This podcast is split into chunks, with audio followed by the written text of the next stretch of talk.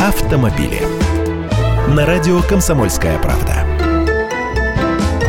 Здравствуйте. Выскажусь по поводу недавней аварии на железнодорожном переезде, в которой погибли люди. Проблема заключается не только в том, что автобусу было 24 года, а водитель все сделал не так. Не разбудил людей, не отправил их в оба направления вдоль путей давать знаки остановки поезду круговыми движениями рук. Я вот о чем.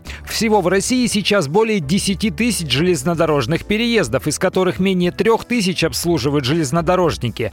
Главной бедой тысяч железнодорожных переездов по всей стране является отсутствие контроля специальных устройств, загораживающих переезд, они так и называются УЗП, или даже обычных шлагбаумов. Езжай не хочу прямо под товарняк. Асфальт на таких переездах редко бывает ровным, обычно разбитым, то есть ходом переезд не проскочить, нужно осторожно ползти, вилять, машина заглохнуть может. Последствия мы видим.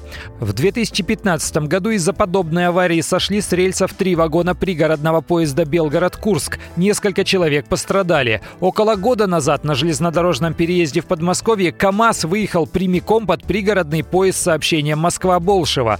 Шофер успел выпрыгнуть из кабины, тогда чудом никто не пострадал. И это ведь не единичный случай. Ежегодно происходит порядка 30 столкновений машин с поездами. Говорит, что нужно убрать переезды и заменить их тоннелями или эстакадами смысла нет, но я ж в своем уме. На это потребуются миллиарды и даже триллионы рублей. Но оборудовать переезды шлагбаумами нужно. Я Андрей Гречаник, автоэксперт «Комсомольской правды». С удовольствием общаюсь с вами в программе «Дави на газ» по будням в 8 утра по московскому времени.